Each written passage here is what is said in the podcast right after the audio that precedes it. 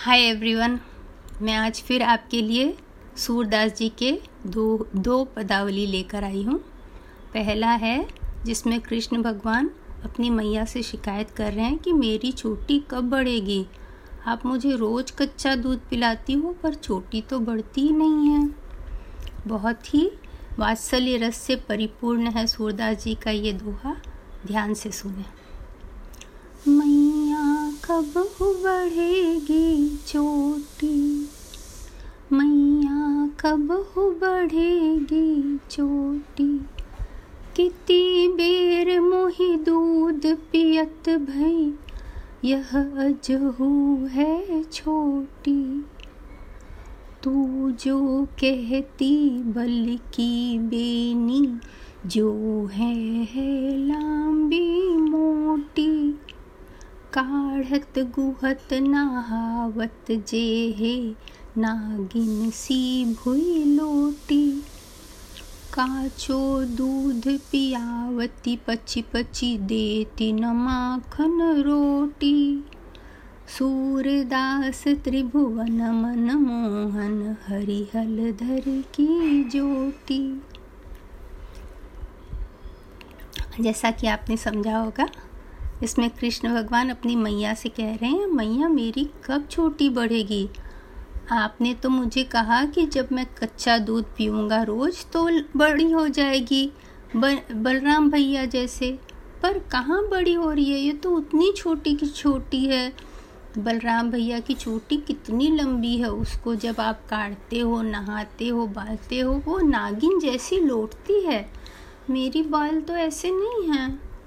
मुझे रोज़ आप कच्चा दूध पिलाती हो, माखन रोटी तो देती नहीं हो।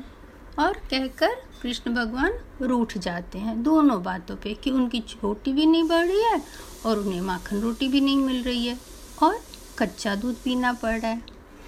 कितना प्यारे से लिखा हुआ है सूरदास जी का ये पद।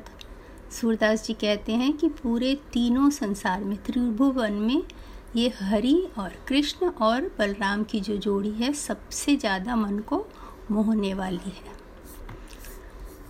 दूसरे पदावली है, जिसमें कृष्ण जब ब्रज से मथुरा चले जाते हैं, उस समय का है जब वहाँ पर सब कोई उन्हें बहुत ज़्यादा याद कर रहे हैं और उनके बिना दुखी हो रहे हैं। ये गोपियों ने अपनी व्यथा को, उद्धव को सुनाया है। जब कृष्ण ने उद्धव को भेजा था गोपियों से मिलने वहाँ पर आकर उद्धव गोपियों को निराकार प्रेम के बारे में बताना चाहते हैं, पर गोपियाँ उनकी बात नहीं सुनती हैं और उन्हें अपनी व्यथा बताती हैं। बिनु गोपाल बैरन भई कुंजे, बिनु गोपाल बैरन भई कुंजे, तब ये लता लगती अति शीतल। अब भई विषम ज्वाल की पूंजे। वृथा बहती जमुना, खग बोलत। वृथा कमल फूले अली गूंजे। पवन पानी धन सार संजीवनी। दधि सुत कर किरण भानु भई भूंजे। ऐ ऊधो कहियो माधव से। बिरह करद करी मारत लूंजे। सूरदास प्रभु को मग जोवत। अखियाँ भई बरन जो गूंजे। यह वीरा रस से उत्प्रोत है।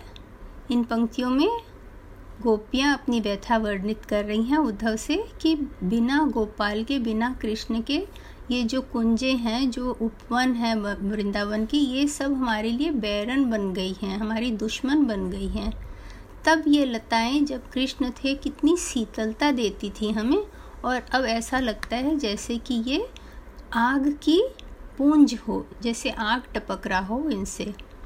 व्यर्थी यमुना बह रही है, और व्यर्थी कबूतर बोलते हैं, चिड़िया बोलती हैं, व्यर्थी कमल खिलते हैं, व्यर्थी भंवरे गूंजते हैं।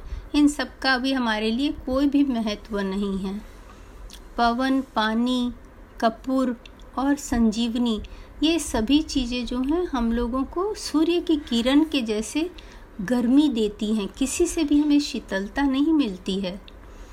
ए उद्धव, आप माधव से जाके, कृष्ण से जाकर कहिए कि विरह में हमारे जो है शरीर अशक्त हो गया है, बिल्कुल शक्तिहीन हो गया है। वो किस, एकदम सुन हो गया है, जैसे कुछ सोचने, समझने की शक्ति न बची हो। सूरदास जी कहते हैं कि, गोपिया कहती हैं कि प्रभु के राह देखते देखते उनकी आँखें पथरा गई हैं और लाल हो गई हैं रोते रोते जैसे कि रत्ती होता है, जिससे कि हम सोना या चांदी को तोलते हैं। उसकी तरह उनकी आँखें लाल और पथराई हुई हैं।